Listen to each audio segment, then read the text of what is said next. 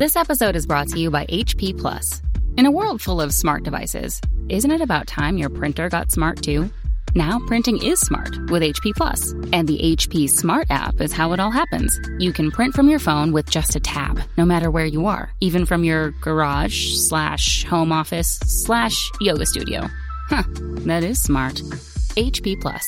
Learn more about smart printing at hp.com/smart. This episode is brought to you by PayPal. These days, choices are everywhere. Like for instance, the milk in your coffee. Would you like it from a cow, a nut, a tree? Everyone wants options. And now your customers have a new option in the way they pay with PayPal in person. Just generate your unique QR code in the PayPal app for them to scan and start accepting PayPal in person today. Learn more at paypal.com slash US slash get QR code.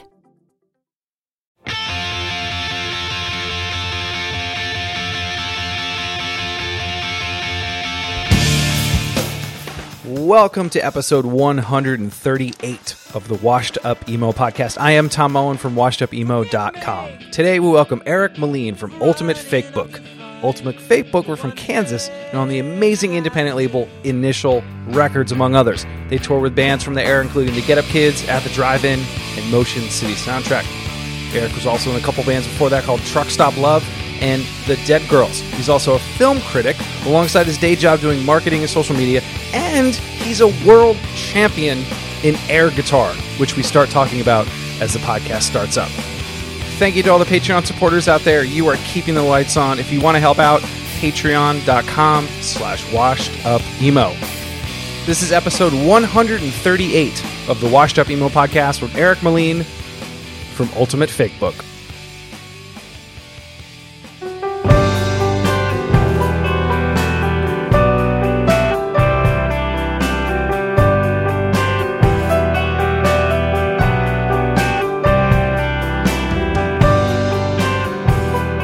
What happens is the first round is, is a one minute track of your choosing, and that's usually, you know, whatever the, the, the person has been working on all year. It's kind of like the, you know, it's it's the, the first impression that you need to get uh, a high enough score to make it to the second round. And then in the second round, uh, they throw a song at you, and you have to make up a routine on the spot. Oh, interesting. So it is like a little bit um like you're not you're not you need to know is it is it like obscure or is it like is it like music like what what what are some of the songs that have like been thrown out that way Yeah, no, they it, they they're not trying to trick you or anything. It's it's um you know it, it's just a song. Either you know it or you don't. Um, the the second or the, the year that I missed winning the air guitar national championship by a tenth of a point, um, I was in the lead going into the second round, and the song was uh, a song from the TV show Metalocalypse. mm-hmm.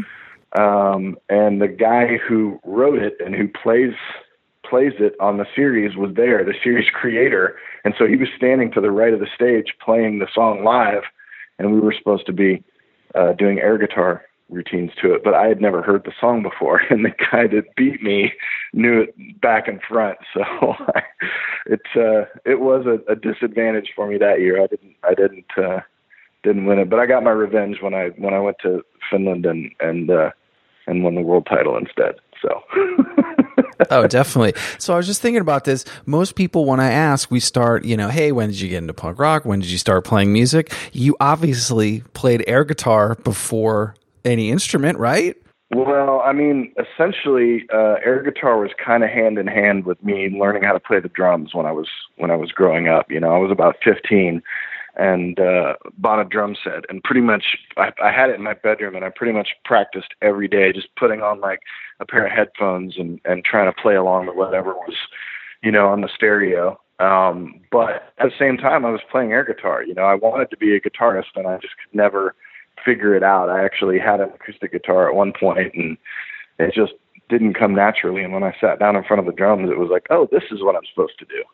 So, uh, yeah, when I was a kid, I would jump around in my room and listen to all my favorite thrash metal albums and play air guitar. You know, so air guitar and drums have been something I've been doing for a really long time. I think there's only I think the only move I could probably do on air guitar is the uh, slash flick of the cigarette before a solo. I I, I could always do Oh, that. yeah. Like take a long drag move. and then flick it right before you you know get into the second uh, solo of uh, November Rain. Like that's probably my only move. There you go. yeah, I, I I think it's funny now because like most people, um, you know, more recently I've been known for being the air guitar guy, but it's funny because the people who meet me are like, uh, oh yeah, it's it's uh, you know, it's it's just air guitar all the time for you, huh? And I'm like, well. people kind of don't understand that like back in the day when I used to go to punk rock shows and you know shows at, at small clubs and stuff like that the way that that i would rock out to bands was playing air guitar like i just i'm standing in the front row and my right hand is just you know nonstop moving with you know whatever the guitar player is doing and everybody else is standing there and bobbing their head but i'm playing air guitar. So that's kind of how i've enjoyed shows pretty much you know my entire life. So doing it on stage is just kind of an extension of that you know? And i think maybe because i always wanted to be out front years of frustration from being the drummer. You know i finally got to uh uh, be the guy that everybody was looking at instead of the guy in the back. And what's interesting about that too is I I when I was watching some of your performances and then watching I mean I've obviously seen air guitar championships before. I respect when someone understands that if it's higher notes, move your fingers up the neck. You know, it's Yeah. just like if I mean you're playing it wrong, even on an air guitar, if you do not have uh, you know, the right positioning on the fretboard. Yeah, there's a couple basic uh, air guitar rules that I try to like stick by, even though you can get really creative and do all kinds of shit with an air with a air guitar that you can't do with a air guitar. Um, but one of them is is uh, the high notes are are you know up front and the low notes are are uh, at the other end of the neck, you know. And so if you can just keep that in mind, that's really you know all you need to know. Uh, and of course, you know, with it, if if it's a bass guitar, you can go out further because it's a longer neck.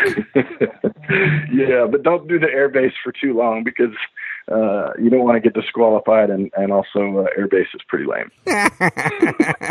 there are no air I did bass a whole air championships.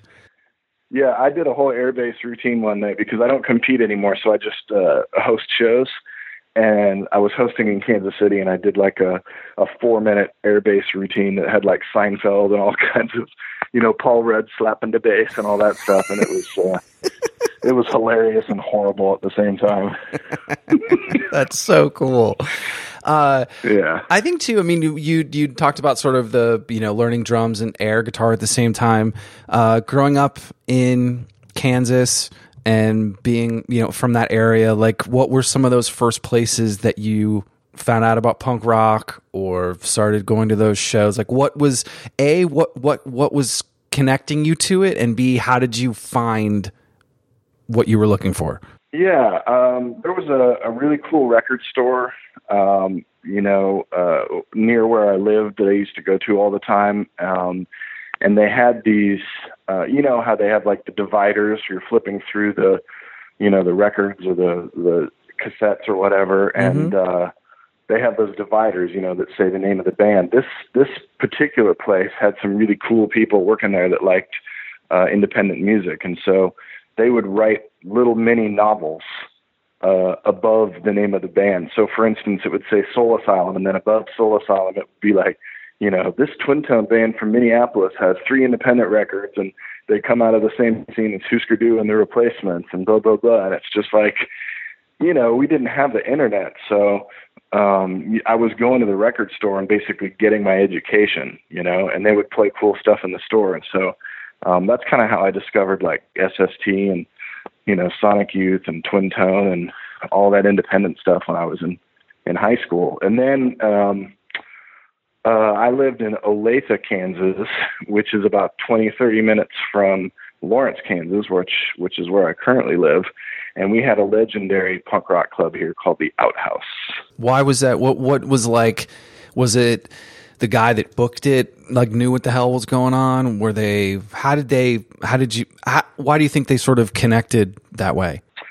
Yeah, I, that's that's that's tough to say because um, the outhouse was really. I mean, there's a documentary about it. It's kind of a legendary place because it's uh, it's a cement shack in the middle of a cornfield. Really? Uh, in Lawrence, Kansas. Yeah, like you're literally driving in the middle of nowhere, and then suddenly you turn the corner, and there's a bunch of punk rockers and and skaters and metalheads all hanging out. You know, I saw Fugazi there.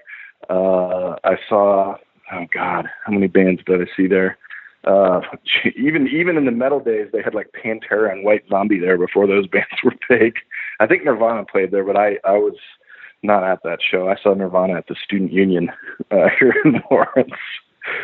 Um, but yeah, I don't know. It's it's tough to say, man. I think it was a very organic thing. Lawrence is just a you know kind of an oasis in the middle of Kansas in terms of arts and culture, and uh, you know even even back then in the in the 80s, you know they were. uh you know, doing the punk rock thing, and and bands obviously there was a need because bands needed uh, somewhere between Minneapolis and Austin. That's you know, what I was about to say. Between Denver and St. Louis, you know. That's what I so, mean. Like you guys were in that area where I feel like they're on the way through, and they needed, you know, it was like if it, it's just it's cool when those little pockets like that because I it, when you said oasis, it is an oasis because you think that there's Yeah. nothing going on, and you've got this place that other cultures and other people from other cities are kind of traveling through and you're taking something from that when each of those people come through. Yeah, and it was really like um, you know, you you would I would watch when I was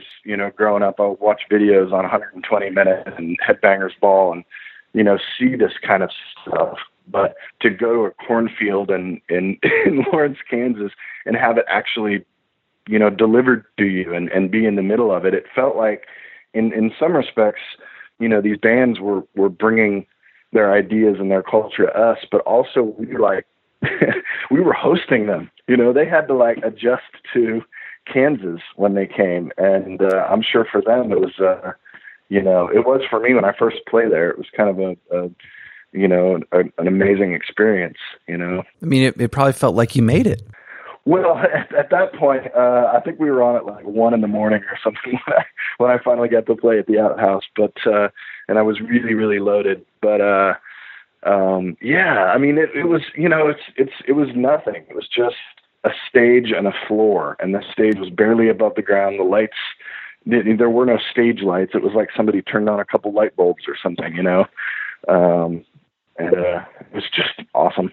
it was also kind of scary too, because you know I was uh, uh, in high school. I was kind of getting into the the punk rock and getting out of the metal, but I still had long hair.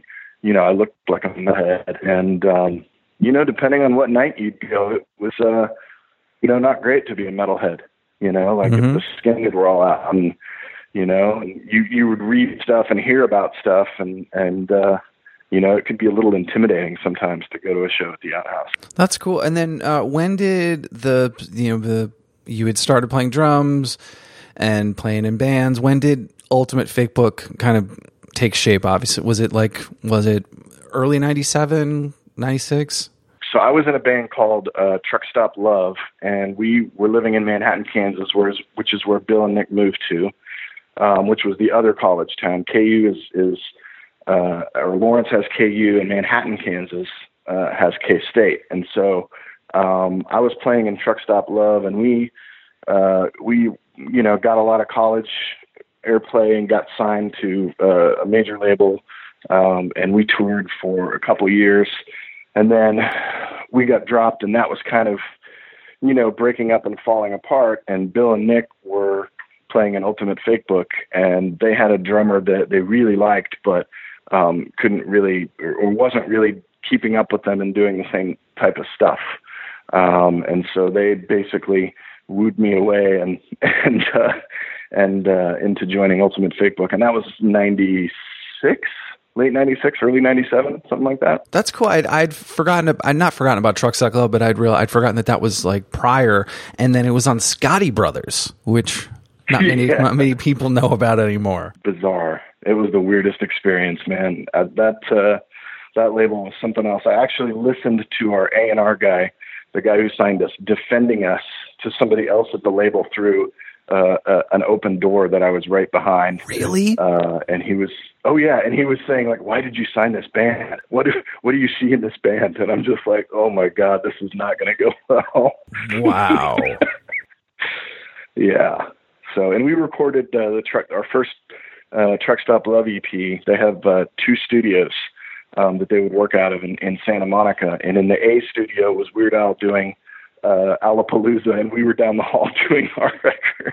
they had no idea what to do with us, and it was like, we get it. You're signing bands in the wake of Nirvana, and you know we've got long hair, and we sound kind of grungy, but we had a little Midwest twang that kind of set us apart from from other people. But uh, you know, they uh, we understood why why they picked us up, but uh, I don't think that uh, anybody really understood what we were doing. So it was fun though. It was a lot of fun. Oh, I'm sure. And then I guess with with Ultimate Fakebook, when you got in with them and you started working on um, that the first record in like '97, was what were you feeling like? I mean, that definitely. I was in school at the time. I think there was a lot of obviously the internet hadn't taken hold just yet. There were you know people had it. There were obviously it wasn't as instant as things are, but it was out there. People had email.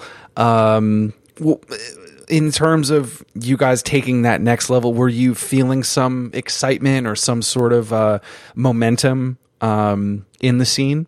Well, yeah, you know, it's actually it's kind of weird because uh, you know there was this brief moment in time where uh, you know Manhattan, Kansas was was a, a, kind of a hotbed. There was a lot of really good bands around there, and I think that um, coming from Manhattan and not Lawrence um, gives you a real chip on your shoulder, you know, because all of the cool bands uh, in Kansas are, are from Lawrence. And so when you're from Manhattan, it makes you uh, a little bit more stubborn and you got to stick to your guns and, you know, make sure you correct people every time they assume that you're from Lawrence because you're a cool band from Kansas. And so um, it was actually, it, it really drove us more, I think, coming from the town that wasn't as cool, you know. Um, and so when, when Bill and Nick and I joined up, it was, it really was like an immediate bond with like guys in a gang, you know, like we were just like, we're going to fucking do this. Like this is, we're going to quit our jobs. We're going to put our stuff in storage. We're going to go on tour. We're going to like make this happen, you know, and, uh, and it was cool. We were really, really driven and, and, uh, you know, we just, we just started anytime a band would come to town, we would just like, that we liked, you know, we would just like hook up and, you know, help them out, give them a place to stay or whatever, and then immediately be like, take us on tour. How do we get out of here? You know. So um, it was really cool. You know, I was in uh, Kill Creek for a month between Truck Stop Love and Ultimate Fake, and um, Kill Creek had asked me to join, and Bill and Nick were trying to lure me away, and so I decided to go with them because uh, the songs that Bill were writing, that he was writing at the time, were just so good and so catchy. And he didn't even know, like, he didn't know he was essentially writing pop songs. They were got, uh, Ultimate Fakebook was coming from a really grungy kind of thing, and uh, you know, Bill was just a guitar player, and they had a different lead singer. And when the singer quit, Bill was like, "Oh, I guess I'm a singer now," and it turns out he's great. so it was like, "Oh, wow."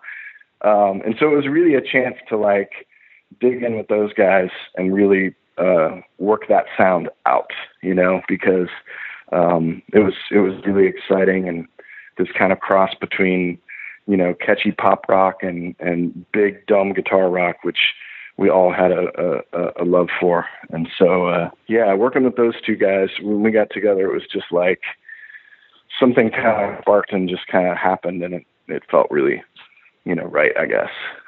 That's cool. I mean, into that time period, I think there was a lot of, I mean, I know it always happens, but I still feel like because that time was before the internet, a little bit, like it just, it wasn't as insane. And I think the being able to, maybe things were a little bit slower, but also as you're making that music and sort of hearing other genres, there was, you know, the punk scene or there was the metal scene or the ska scene, and you kind of were all around each other under that independent rock uh, because there was such a separation. There was the haves and have nots. Um, I think with what a major label could do, and an indie definitely had a lot of inroads, but it just it seemed like there weren't as many outlets. Like you had to get you know you had to have radio people you had to have all these different things now you put out a song whenever you want and people will hear it if the right things happen that was sort of a little bit different um, was there any feelings like that that there was like this community sort of forming around that time?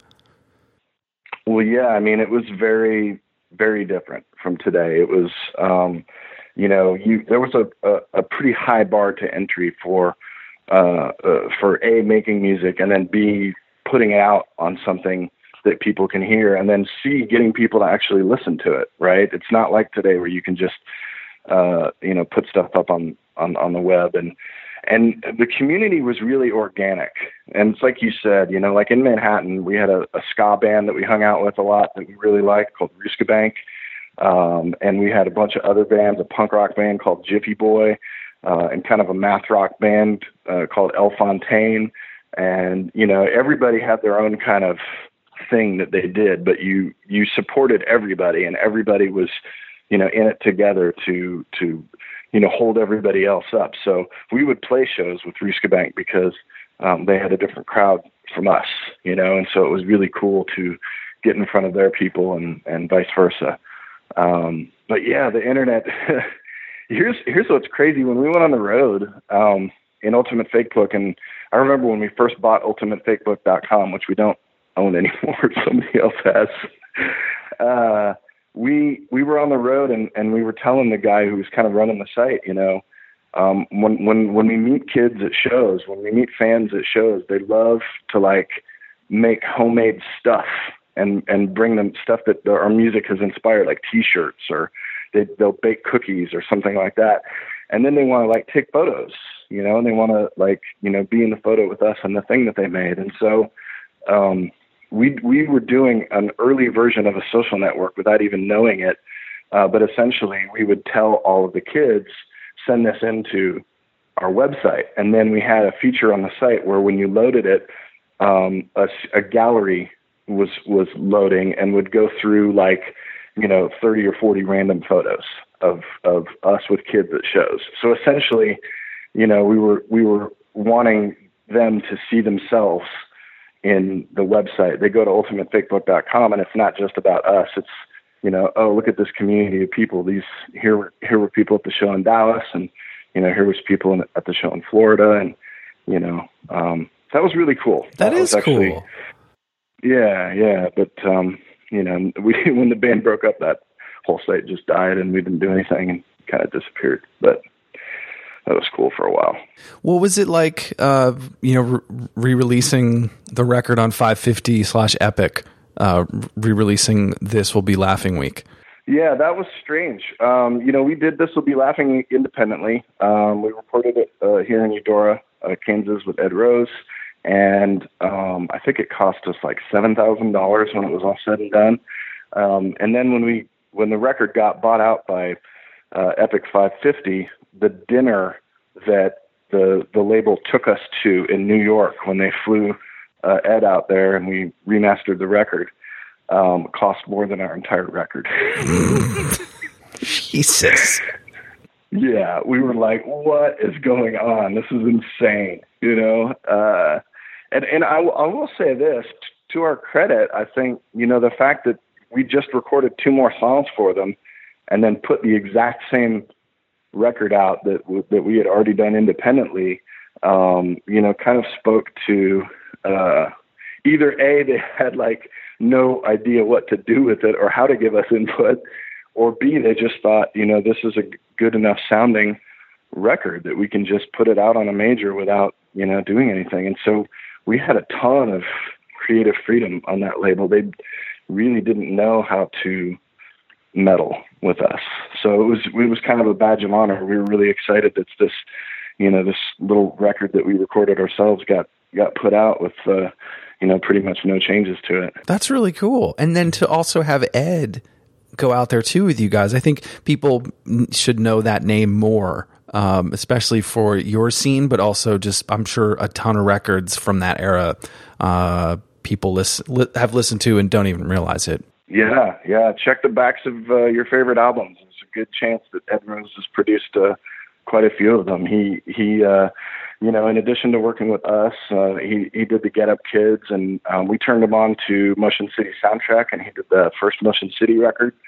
Um, you know, and then a ton of bands came through after uh, after the, the Get Up Kids and, and Motion City and us kind of had some success. A bunch more bands went went through and uh, and recorded with him. But yeah, he's he's amazing, and he doesn't really produce anymore. He just like uh, deals in weird digital drums. what do you mean by that? Kind of crazy. Uh, he's like a he's like a reseller. You know, like he collects antique, vintage, and strange electronic drums and then uh, resells them on the internet. wow, that is really random. yeah. Yeah. yeah, It is so important though to have somebody like that in a in a smaller city that can you know help someone put their vision down on tape. Yeah, I mean, you know, he he's uh, he's done it all. He's done all kinds of different styles of music, and and going in with him, I mean, he did all the Truck Stop Love demos too. So uh, you know, we worked with Ed going way back uh, into the early '90s, and um, so yeah, going to Ed was kind of like you can you can spend your money at one of the other studios around, or you can save up enough to to go in with Ed and get it done right. And and uh, yeah, he he became a good creative collaborator as well. Like you know, when we would have a really dumb idea, he would encourage us to go for it, like the end of Perfect Hair or mm-hmm. the beginning of it. Right? It sounds like a TV jingle and we were like, yeah, let's really cheese this up. And he's like, okay, I can put vibes in there and blah, blah, blah, you know, xylophone. And we're like, sweet. Helping you know, someone's creativity. The, yeah, we would have never had the ability to do that, you know, by ourselves. Did you feel any things around. Obviously, the Get Up Kids got thrown into the word emo. Motion City did a little bit later. Did you guys have a connection to that, or was it just like you said earlier about you had friends that were ska bands, punk bands, grunge bands, um, or was was there a was there a deeper connection that you guys felt with some of those bands? Well, we never we never used the word emo to describe ourselves, and in fact, I don't even think we really knew what it was at at first. Um, but the thing that that really changed our our career trajectory, uh, no doubt, was uh, opening for the Get Up Kids and at the Drive-In for a month. And um, when we got that tour, it was because I believe uh, James Dewees's uh, girlfriend at the time was playing in another band, Frog Pond, that we really uh, liked and we used to play with a lot. And she turned James onto the record, and then he turned the Get Up Kids onto it. And they were like, "Well, shit, you know, let's give these hometown boys a chance." And uh, you know, take them on tour. And so that pretty much changed everything for us, honestly. And, you know, we went on the road and we, we were seeing bands that kind of sounded like the Get Up Kids. And we recognized that, that people were calling it emo and we kind of uh, understood, you know, this, this burgeoning kind of sound and, and what it was because a lot of bands that we played with sounded like that. But, um, you know, and And then we used to get the Weezer thing all the time, which was hilarious.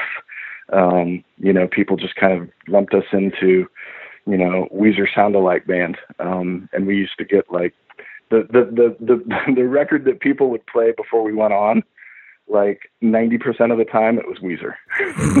I was going to say that or like Nerf Herder. Yeah, well, we played with Nerf Herder. We love those guys. We actually did a tour with them, which was fun. I like um, Nerf Herder. Yeah, oh yeah, Perry's hilarious.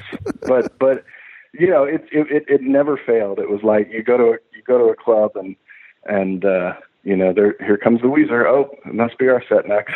You know, which is fine. I mean, I I get it. You know, labels are are really good ways of of uh, you know finding out about music. Honestly, because when you when you feel like there's this organic pulsing kind of scene happening uh, and you don't know how to describe it, um, then you, it's got to be it has it has to be put into a box or a category or something so that people can group other people under it and then discover them. Yeah. And so that's kind of the way I looked at it. It was for us. It wasn't that we were an emo band, but we definitely toured on the emo circuit, which is, I think, part of the thing about when you can fit in those circuits, like you said, like going out with like emotion or going out with uh, to drive and get up kids and it making sense and, and it kind of like it's it's like a little clearer if that makes sense of like having different things on a tour versus get up kids time four. But if you have ultimate fake book at the Drive-In okay now i'm getting three different things that i want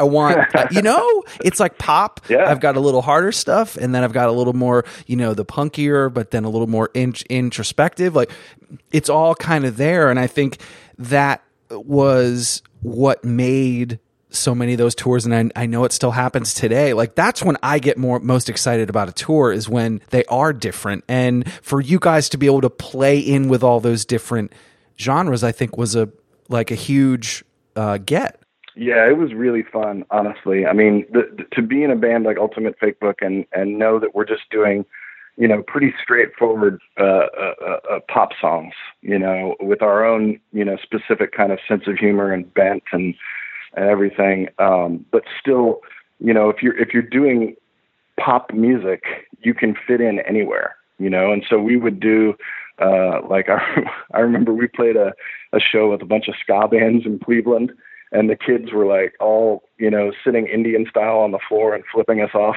when we were playing. Ama- ska kids were flipping you off? I thought ska kids were like the nicest kids on the planet. I guess not. Yeah, they were they were they were showing their disdain for a non ska band being on the bill. So, uh, you know, and we just we would eat shit like that up. Like we were our our mantra was we will play with anyone anywhere, right? Like we were we we just assumed uh, we had no fear, and we were just like, you know, wherever you put us, we will we'll make something of it, you know. And that again, it goes back to that kind of feeling of being in a gang you know, and being really united. It was kind of like us against the world. And uh, so, yeah, it, you know, we, we'd play anywhere, but, uh, you know, certainly the, the emo circuit kind of uh, em- embraced us the most. And, and if you think about it, I mean, you know, the most popular bands in, in that genre, if you want to call it that, they're all pop bands too. It was again. It you're right. It was whatever the pop one was. Then opened it up to another group of people. There might have been the the like slightly less pop ones before them, but like in the first time hearing Get Up Kids, it was like okay, there. This is gonna. This is now gonna be something else right after it, and then of course the bands after them kind of make it more popular. Um, so yeah. Yeah. I think that's you're totally right about the you know a pop gan- band can fit.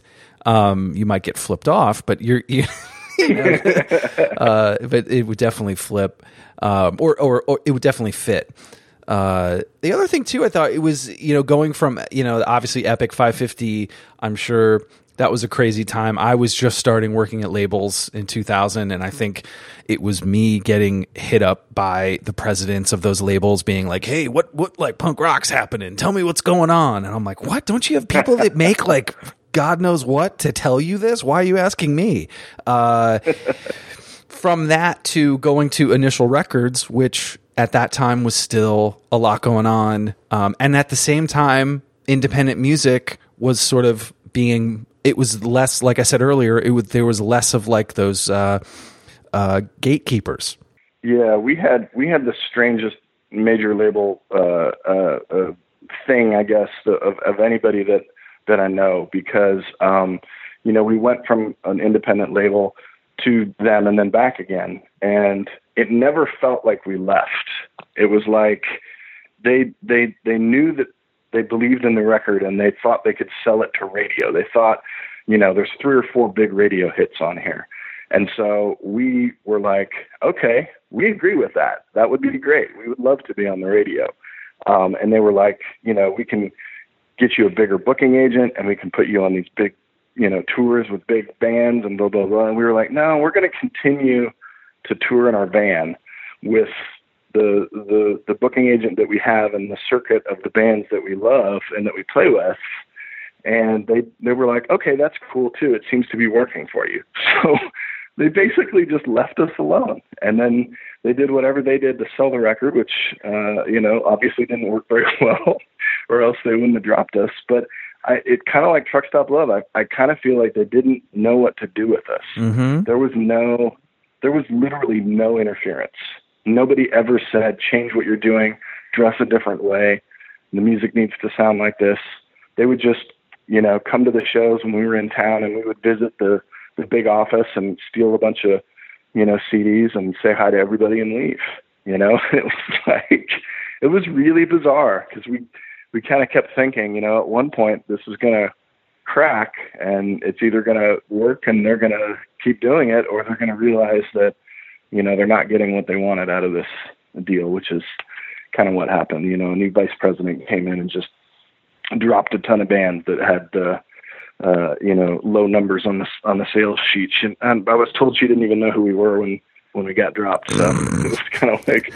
And then we went to initial, and they were happy to have us. They were like, "Fuck yeah, that's amazing, let's do it!" And we had another record ready to go. So that's cool. And what was sort of the what was the conversation with them like? Was it we've we've hung, we've seen you guys forever, and I just think it makes sense. Yeah, I think they were actually trying to diversify a little bit, and they wanted more of a pop sounding band on their label. And um, you know, the conversation with them was really short. It was, "Will you get the record in stores?" And they said, "Yes, it will be everywhere." And we were like, "Okay, let's do it." I don't even think, like in the end, I don't know that we actually even signed anything. Like they said, "Yes, let's do it," and then we made the record and gave it to them, and immediately went out on the road. that was it. And what was it? I mean, you guys definitely been up up to that point. If you think about initial records, that you know it's been it'd been five plus years. Um, what was the sentiment with everybody about the band? Did it feel like there was forward momentum, or was it just you were still young enough where it was like, we're just going to do these crappy jobs and tour and do it, and it was still that that that was still it, or was there were were there people being like in the band being like, is this what's going to happen? Like, are we going to really make it, or what did you feel like you had? well, at that point, it was weird because we, um, you know, we were a, a pretty good, reliable opening act, and then when when the initial record uh, came out, we were headlining, which was really strange, you know. Um, so we had like bands like Fall Out Boy opening for us, which was uh, kind of hilarious if you think about it. Um, but um, yeah, there was momentum for sure. We we thought you know being on an independent label is is going to be great for us, and it's it's either going to be like a bump in the road, uh, and then you know we will get picked up by somebody again, or like we've seen, you know, since then, there's a ton of independent labels uh, that can survive and thrive and actually be better for bands than than major. So we felt like we had kind of had our crack at, at a major, and you know, it wasn't really going to slow us down or anything. Um, and so yeah, there there did feel like some momentum, um, you know, building, and and uh, I felt like the record was. Uh, you know, really repre- representational, I guess, of where we were at at the moment. But we had a whole nother record just sitting there ready to go um, because we figured, you know, we'll get picked up by somebody else and, and, and put that out. Um, and then it just, we didn't, and it didn't come out. so. Was was that the one that you waited until 2010 to release? Yeah, and those are just demos for that record, right? Like those those songs uh, essentially um, you know, would have been re-recorded and uh, with Ed and and probably and and uh, you know put put, put uh, some actual sonic awesomeness to it because they were pretty basement style recordings. But yeah, those were those were the ones. And then during this whole time, uh, I know music or film is a huge deal for you. And uh, when did the, when did you? I mean, was obviously I'm sure going to movies early on, um, but having sort of two. I mean, sometimes a lot of a lot of people, it's like they're all into music and that's what they're up to. And I know other people have other interests, but I feel like you kind of had both these loves at the same time. When did the when did the film part start, and when did you kind of feel like you could you could contribute instead of just ingest movies? Yeah, I've been obsessed with movies uh, probably as long as I've been obsessed with music. And and when I was a kid, you know, I used to, I, I had a calendar that I would I would write on like a little diary of sorts and and say, you know, what happened to me that day. And if you go back and excuse me, if you go back and look at some of the uh, earlier calendars, they stopped being uh, uh, me talking about my day and ended up being a list of what movies I saw and then and then the calendar turned into like uh uh me writing down the year that the movie came out and the name of the director. It was like at one point you know i was seriously addicted. And so in high school i worked at the local movie theater and i became a projectionist back in the days when they actually had projectionists. Um and so i would like build the the reels. I was the guy that would you know, splice the, the, the seven reels of a movie into one big platter. Uh, and then I, I was responsible at an eightplex. I had a room upstairs and I was responsible for getting all of the movies, uh, started on time and, and, um, you know, previewing them before they came out. So if opening day was Friday, you know, we'd get a movie on, on uh, Thursday afternoon. And even though it was a school night, I was in high school at the time. I would stay up until three or four in the morning because when the theater closed, I had to preview all the movies that were opening the next day to make sure that I'd put them together in the proper order, hadn't spliced in a reel upside down or something like that. So, um, yeah, that was like really early on. I had I had the bug for movies, and so when Ultimate Fake Book went on tour, Bill was also really into movies, and um, it was kind of like this thing where we we would see movies a lot on the road, and um, at at a certain point, we thought it would be funny to do movie reviews because we're constantly arguing about movies in the van after we see them, and then we thought, well, it'll be funny to like put movie reviews up on the website. we can like write them in emails and send them to the webmaster, and he can put them up and um, that's kind of how uh, Scene Stealers was was born, which is uh, uh, the website that I started when when Fake Book broke up and came home, and uh, I got a film degree at KU, and then turned into a film critic.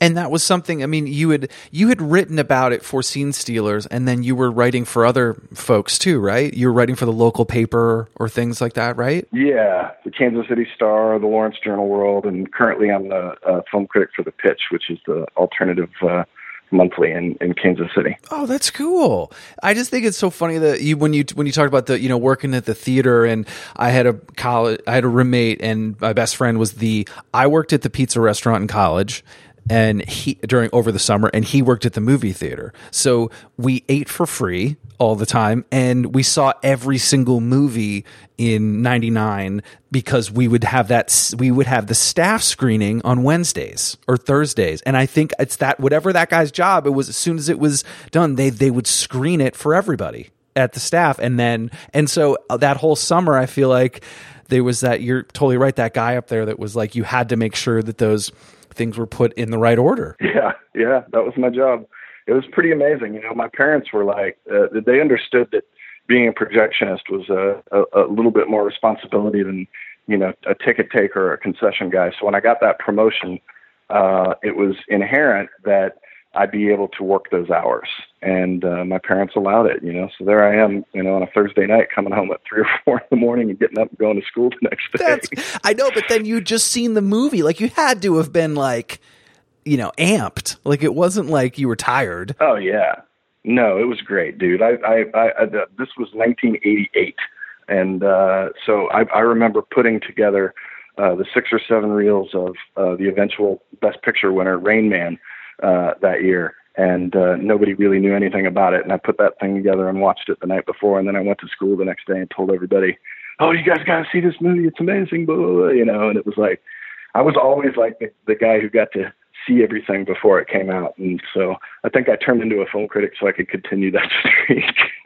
but also I think it is that it's you know that same thing kind of like music like you heard a record before you're telling all your friends at school or you saw the band the night before you're telling everybody and then oh, yeah. that word of mouth it's same thing with James Dewees's girlfriend word of mouth I heard about this band you should like it's just I think throughout all of throughout all of these moments that still matters so much yeah I mean honestly I, I don't know how how people find music today I know how I find it um, but I think that uh, finding music on the internet is is not the same thing as what it used to be when you know uh, uh, communities would would kind of bond over over something, and it was because of that. It was because of word of mouth, and so you know you had to go to a show and and see a band.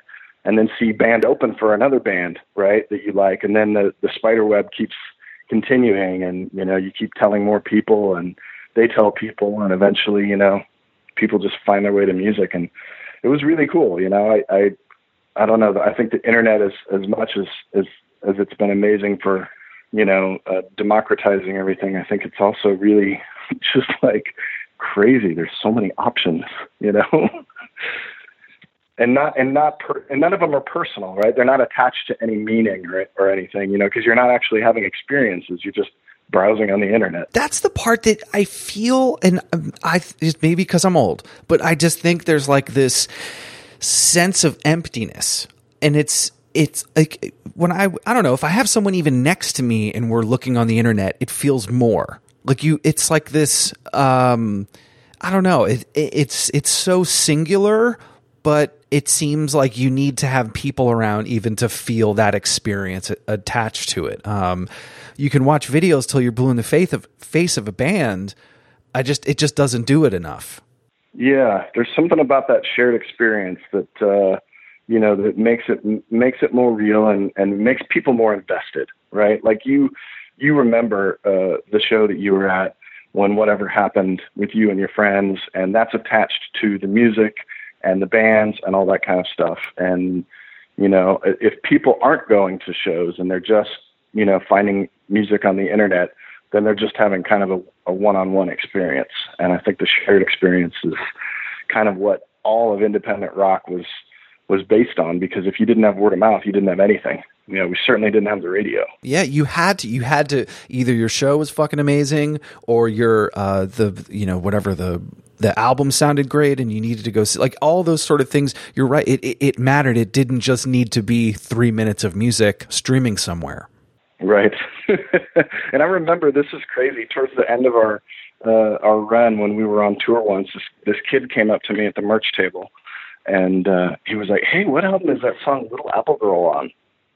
And I'm like, "Oh, well, if you know that song, then you have the album, so you know it's on, it's on This Will Be Laughing Week." And he's like, "Oh no, I just got it on Napster."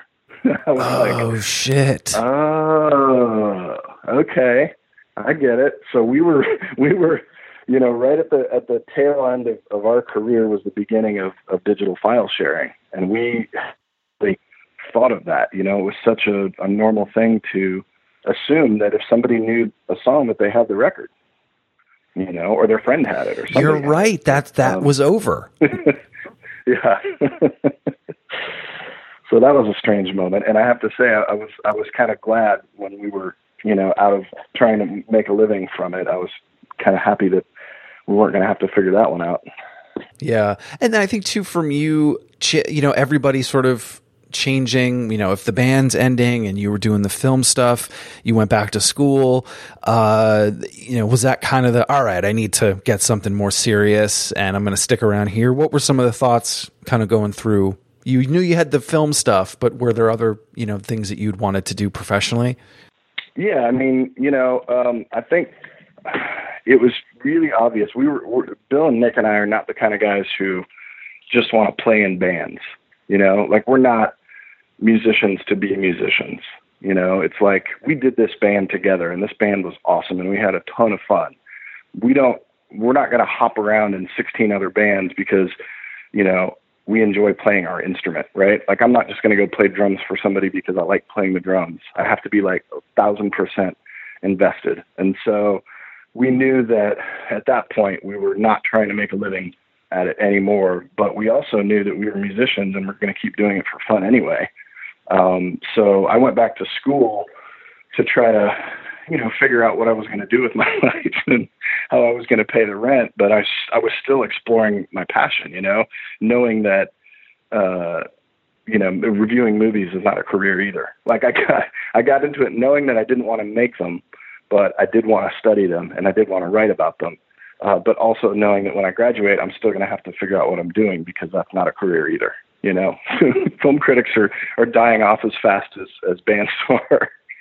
uh, and so, um, yeah, I just kind of fell into uh, social media at that time and, and a marketing job and just kind of figured my way out uh, through that. But, you know, Nick and I, uh, when, when Ultimate Fake Book broke up, we, we wanted to uh, play with our friends JoJo and Cameron, who were in this band called Podstar. And so that's when we started the Dead Girls. Um, and the Dead Girls, you know, 10 years that band was together and we put out more music than Truck Stop Love and Ultimate Fake Book combined. But, uh, uh, we never tried to make a living at it. You know, it was just music's in our blood. We, we keep writing and recording and, you know, making new records and, and playing live, but we're not trying to, you know, make a living at it anymore. So that was kind of just for fun, you know, which was awesome.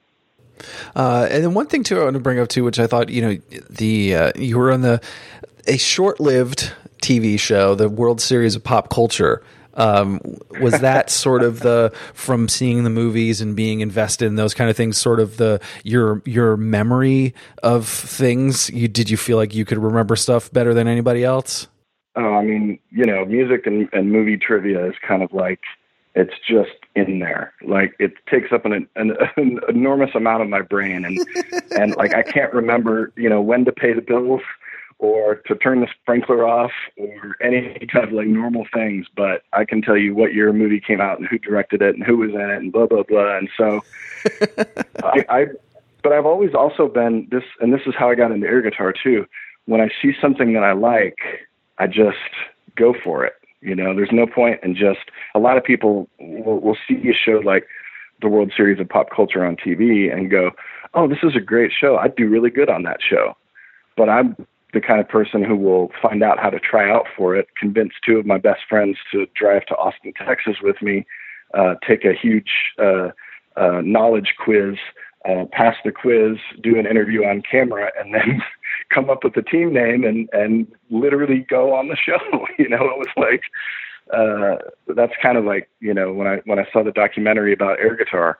Um, I immediately looked it up online and figured out where the nearest competition was and entered my first year and got into nationals. It's like, you know, I've always had that kind of an attitude. If if you think that you're going to be good at something, then just do it.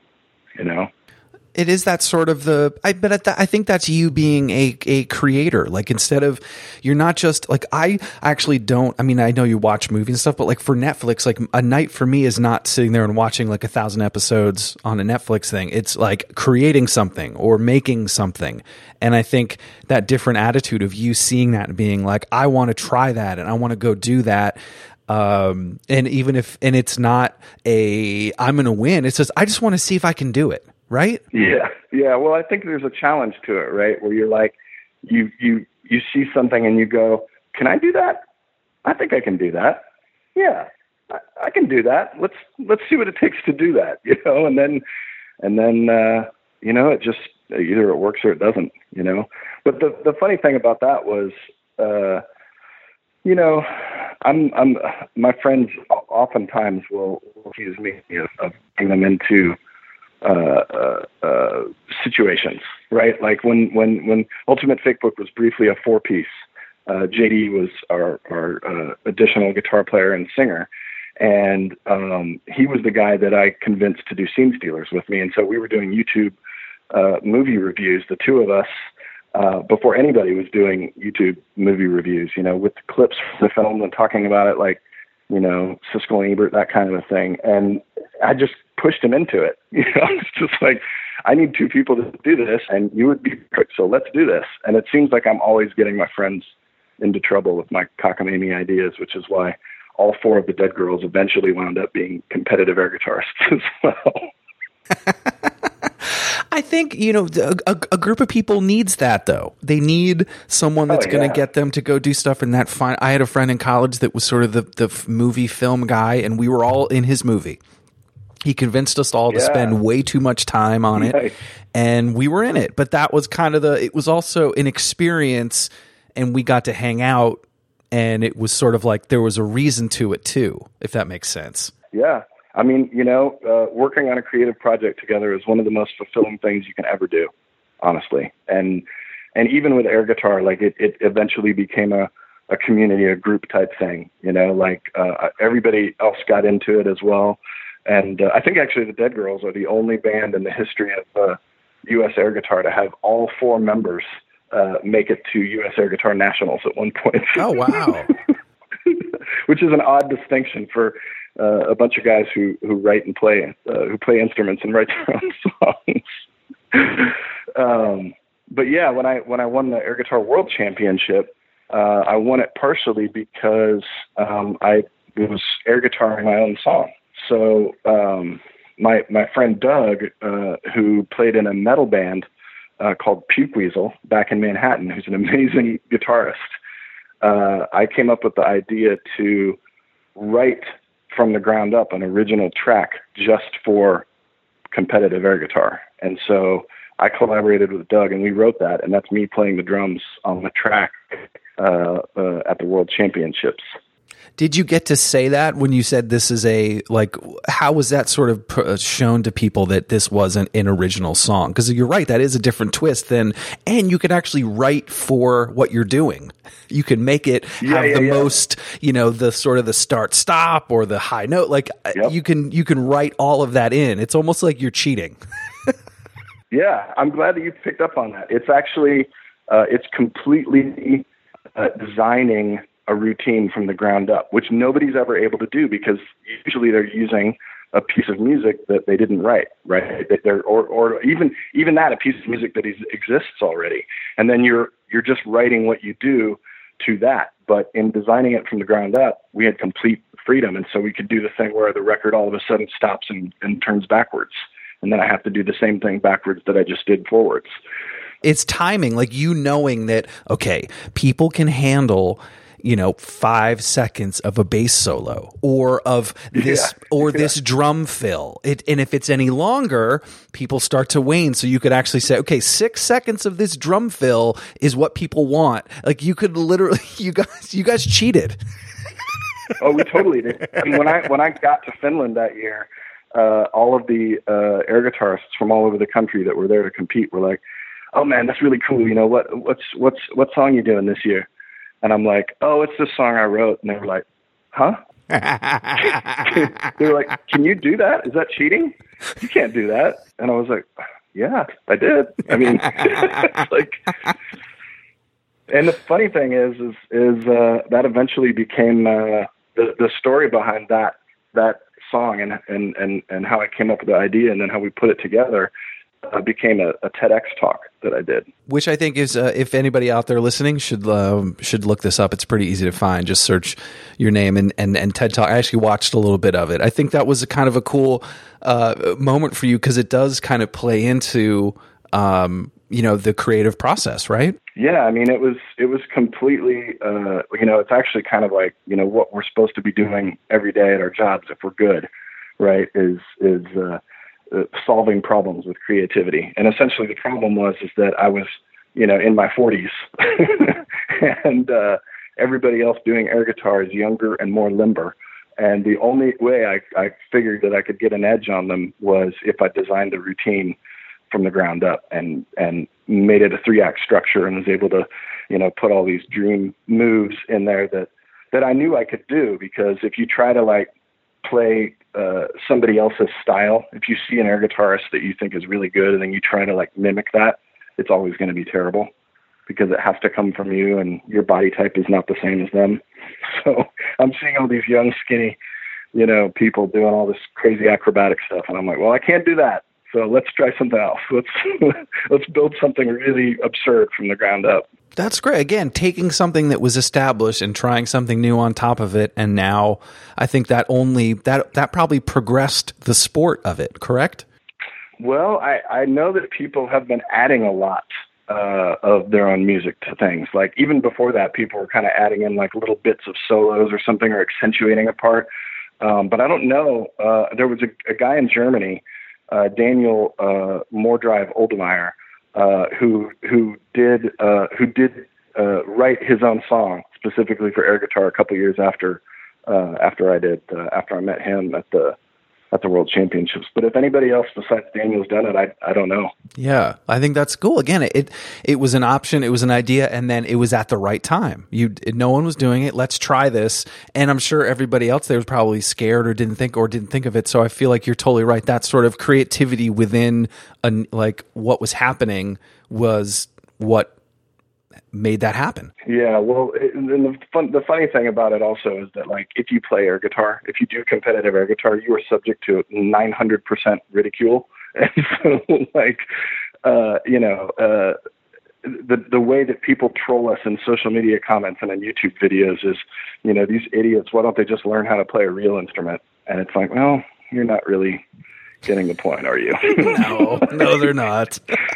yeah, and half the people who do air guitar already play something, you know. So Yeah. Um, but yeah, if if I could just say, well, you're listening to me playing a real instrument and you're watching me play air guitar. So and I deal with that. Counterpoint: When I am, I am a super annoying when it comes to watching movies because I am a continuity like Nazi. Like I will be, Oh. I am like I am such an asshole when it comes to that stuff. I'm like, uh, did you see that Coke plant? Yeah, that thing was half full. Now it's full. Like, and people like Yeah. will just groan because, but that's what I'm always looking for. But the other piece I think is that sort of the performance of a band, and if the person is not playing what I'm hearing, like if they're playing a solo and their hands playing an E chord, you know, on the first fret, I will just call it out and be like, bullshit movie.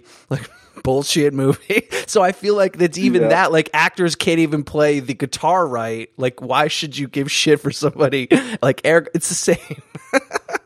Yeah, that's funny. That's funny, and this uh, that's that's one of the things I gravitate to uh, as well when I'm watching a movie. If there's ever like a musical performance, immediately the musician in me kicks in, and I'm looking at it, and I'm like, nope. I'm That's so right, you know? Yeah, if there's a band and it's just like, dude, I'm sorry, that bass line is not that bass line. It got funkier and they didn't move their hands. Yeah. It's it's an, it's another thing too. Like when you see a, a movie about music or a movie that like involves a creative process or putting a song together or something. When when when when the screenplay or when the movie gets it wrong, it's just like they just pile on the cliches. It's like you know you can tell that like a writer invented this conflict here because the way that they're approaching the song is not even remotely how people do it. Yeah. You know, and it's Yeah. just like whenever there's any any part of, of a music movie, it's the the the first thing uh, I, I give it like the harshest review right off the bat because if it doesn't pass uh, muster for being uh, uh, you know realistic in that way, that I'm just like, no, this is completely contrived. This is bullshit. Which is why this is Spinal Tap is like my favorite movie of all time because that got everything right and more. Oh, totally. Yeah. Uh, well, cool. I'm glad you're supportive of my making uh, continuity errors and uh, the band performances. So cool. I'm glad I have somebody else Absolutely. to support me. One more thing you, you brought up earlier that I thought um, I wanted to bring up, and if you had any stories around, is um, Nirvana was the reason I picked up a guitar. Literally saw "Smells Like Teen Spirit" and said, "I need a guitar right now." Like that's what the Nice. impulse was. I never got to. See, I was from a small town in Vermont, and they never came up there. If and if they had did, I didn't know about it or was not old enough. What were some? I mean, from from seeing them, if what era and what was sort of some uh, thoughts from that show? Oh shit, dude! I have the greatest Nirvana story ever. Um, so we we I, I had the Sub album, and I was a member of the Sub Pop Singles Club. So I had Sliver and Dive uh, on a seven inch, and uh, I had a college radio, so we used to play Nirvana all the time. Um, and then uh, I had I had heard that they got signed to Geffen, and they got a new drummer, um, which was good because I didn't think Chad Channing was a very good drummer on that first record. And uh, but I was also kind of like, you know, I'm coming up, I'm playing drums, and I'm like, let's see if this new drummer's any good, right? And so uh, we uh, drove to see Nirvana. They had just finished recording uh, Nevermind, and they were uh, doing a little tour with Dinosaur Jr. and the Jesus Lizard.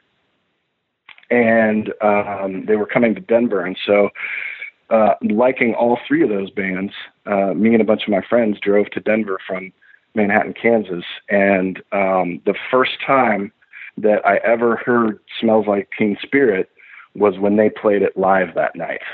And it was like, I, I don't know, man. It was like something shook. Like like when Dave Grohl did that drum beat at the beginning, you know, the Yeah. like it was just weird. Like you knew you knew you were in the presence of something that was going to last, something that was going to matter, something that was going to like cause waves. And and so, you know, hearing that song for the first time live is just like you know, and also I was there with a, a friend of mine who who also played the drums and we were all big shit about how awesome we were as drummers. And then Dave Grohl, we were like, uh, we got practicing to do. the whole drive back till you're like, fuck, we got to Oh, practice. yeah. We suck. yeah but the, the but here's another like thing to consider is is even though i knew that nirvana was going to blow up and that that song especially was going to make waves somehow uh, because you know we didn't know it was going to transform radio at the time. You know they were still playing Poison and Def Leppard on on rock radio. Um, uh, but there was something to be said about the fact that Nirvana was just one of three amazing bands on that bill that night, right? Like we saw the Jesus Lizard on the Goat tour, and Dinosaur Jr. was touring on Green Mind, and it was like, you know, this is this is that that shared experience that I was talking about before. It's like you see one great band, but essentially you're seeing three different great bands, and you know, Nirvana was just one of them and we we kind of knew this was a thing that was going to it, it had the potential to break through because it's poppier and more mainstream than the other two. Um, but it was all part of a whole. It was all part of a, a thing you know that was happening. And so then nirvana came back to uh, or came to lawrence and they played at the student union uh, ballroom where they used to have shows. I saw she's there uh, back in the day as well. And um, yeah nirvana and urge overkill playing at the uh, at the student union in Lawrence. That was pretty amazing too, and that was in December. It was right as November or December, right right before or as Smells Like Teen Spirit was starting to to, to break and get played a lot. Um, so those are the only two times I ever saw them. When and uh, what was were they playing like forty five minute sets? Were they just playing the whole record, uh, the new record, and then some stuff off Bleach? Like what was what was like the set list? Well, yeah, the, the the set in Denver, they were the middle act. They were they were opening for Dinosaur Jr. after uh, uh, Jesus Lizard, and so they did 45, um, and they did uh, a lot of uh, songs from uh, or a couple songs from Bleach and, and the seven inches that we had. Um, but they were obviously they just finished Nevermind, and so they were doing you know three or four songs from that. But then when we saw them at the Union, the album had already come out, and it was mostly stuff from Nevermind with a couple songs from Bleach sprinkled in, and that was a full headlining set. That's cool, and it, it is funny how you talk. You you did bring up that sort of those three bands you saw in Denver. Those were all part of the same thing, and you yeah, you saw that other thing, you know? band sort of. You're like, okay, well, this is a little bit poppier. yeah, but but it's weird because like you know I ha- also have this theory about about uh, classic rock radio and and you know the bands that that are remembered today are not necessarily the bands that were being played on the radio back then. Um, but because uh, you know Nirvana broke and these other two bands didn't in terms of radio, it seems like Nirvana to people who don't know any better because they've just heard them on the radio. It seems like Nirvana is a piece of this other puzzle with like Pearl Jam and Soundgarden and all that kind of stuff. Um, but it wasn't. you know, it yeah. really wasn't. It was piece. It was. It was. It was part of this other thing. And just because those other bands don't get remembered on the radio, uh, I think it it kind of alters people's perception of, of of what that reality was actually like back then. You know, it was uh, the way people remember it is, is different from how it was. Anything else you wanted to mention? uh, yeah, I don't know. Well, I will say this. Uh, McShane's got uh, 10 new songs and um, he's been demoing and we've been working on new material. So uh, if somebody wants to put it out, if we can find somebody to put it out, we're going to have uh, probably a new Ultimate Fake Book record next year. Very cool. See, that's a part two that I love that you're still in touch, you're still doing your own thing, you've got your you know, you've got your work stuff, but then you're able to you know, get back together and make songs and be able to do it. And I think when there's that understanding. And maybe in today's world you can do that because you can just put these songs out there in the world. And maybe you do a couple shows or maybe you don't but you can. You don't have to do the tour. You don't have to you know i think put in some of the groundwork and maybe that has bands uh, staying together longer because they can put in a certain amount of effort. Well we've we've been you know uh, I, I like to call myself a, a reunion show drummer because all three of my bands are broken up. Um, but I seem to I seem to play like every year. Uh, like I just had uh, Truck Stop Love and the Dead Girls played a couple weeks ago here in Lawrence, and we have one Ultimate Fake Book show this year uh, in in November with the Descendents because uh, Stefan lives down there and he's a good friend of ours. And um, so, you know, we're not an active band, but like you said, it's like we're all still friends. And the only reason that we're not doing this is because we have other lives and, and jobs and, and, you know, other things going on. But this is still something that we love and we can do. and I think Bill just got inspired and wrote a bunch of new tunes and wanted to send them to me and Nick and see if if uh, you know if he was crazy, if they were any good or not. And they're amazing. and we're just like, oh, all right, I guess we need to do this. You know, so pretty cool. I I, I really value all of the the uh, creative uh, friendships that I've made over the years, and I'm really lucky to uh, have people come in and out of my life who just want to do stuff, you know. And so I'm excited to uh, I'm excited to record some new UFB songs and and uh, and let everybody hear them. Cool. Nice, Eric. Did you have fun? Oh yeah, absolutely. This was a good conversation. I I didn't know what you what it was going to be like to yeah. what awesome. did you wait? Did you, you, did you were you like paranoid or something that it was just going to be like No, I just we it's it's it's weird when you like when when bands or when when people interview you about your band because like you you think one thing about your band and a lot of people have their own way of looking at it and so sometimes I, I didn't know if this was going to be like you know a conversation about um emo bands. Got it.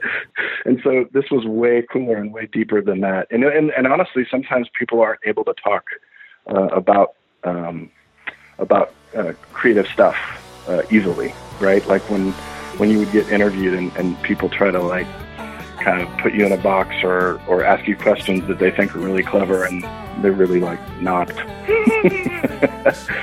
and again, learning by doing, right? You got to go out there. You just have to like put yourself out there and just start doing it. No one, no one, no one gives you permission.